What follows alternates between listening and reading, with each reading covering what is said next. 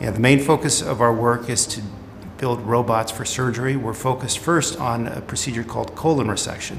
It's been a long road uh, here. I first met my co-founder Dmitry Oleynikov in 2001. We performed research as faculty at UNMC and UNL, uh, really now for almost 20 years. Uh, but we're getting to a point where we think our robots can really have an impact. We're doing a lot of testing now in preparation for an FDA filing, and we hope to have these out in the market in the next few years. The core difference with our approach as opposed to other people making uh, surgical robots is that we have small robots that go inside the body. Uh, there's a lot of companies out there trying to make big robots on the outside, uh, big as a refrigerator, maybe a couple refrigerators in size, and we just think that's too complicated and too difficult. So our robots are simple and elegant, and again, they're inserted into the body, and it's like we've shrunk the surgeon down and put them where they want to be. So we're sitting here in a startup company called Virtual Incision that's trying to commercialize the technology developed in our research at the university.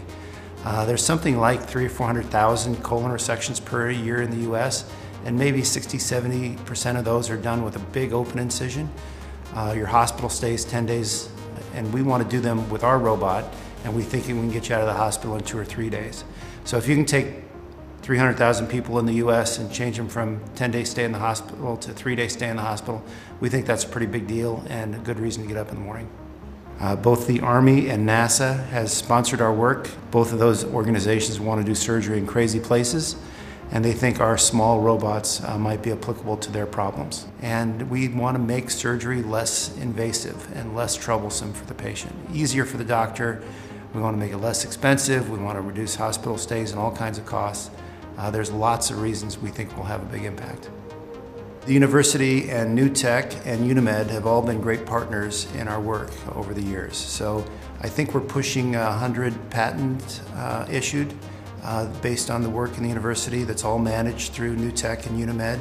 We're sitting here on Innovation Campus in our new facility that's a great partnership with uh, UNL. So I'm just really thankful for the support we're getting across all the campuses, uh, and particularly for NUtech.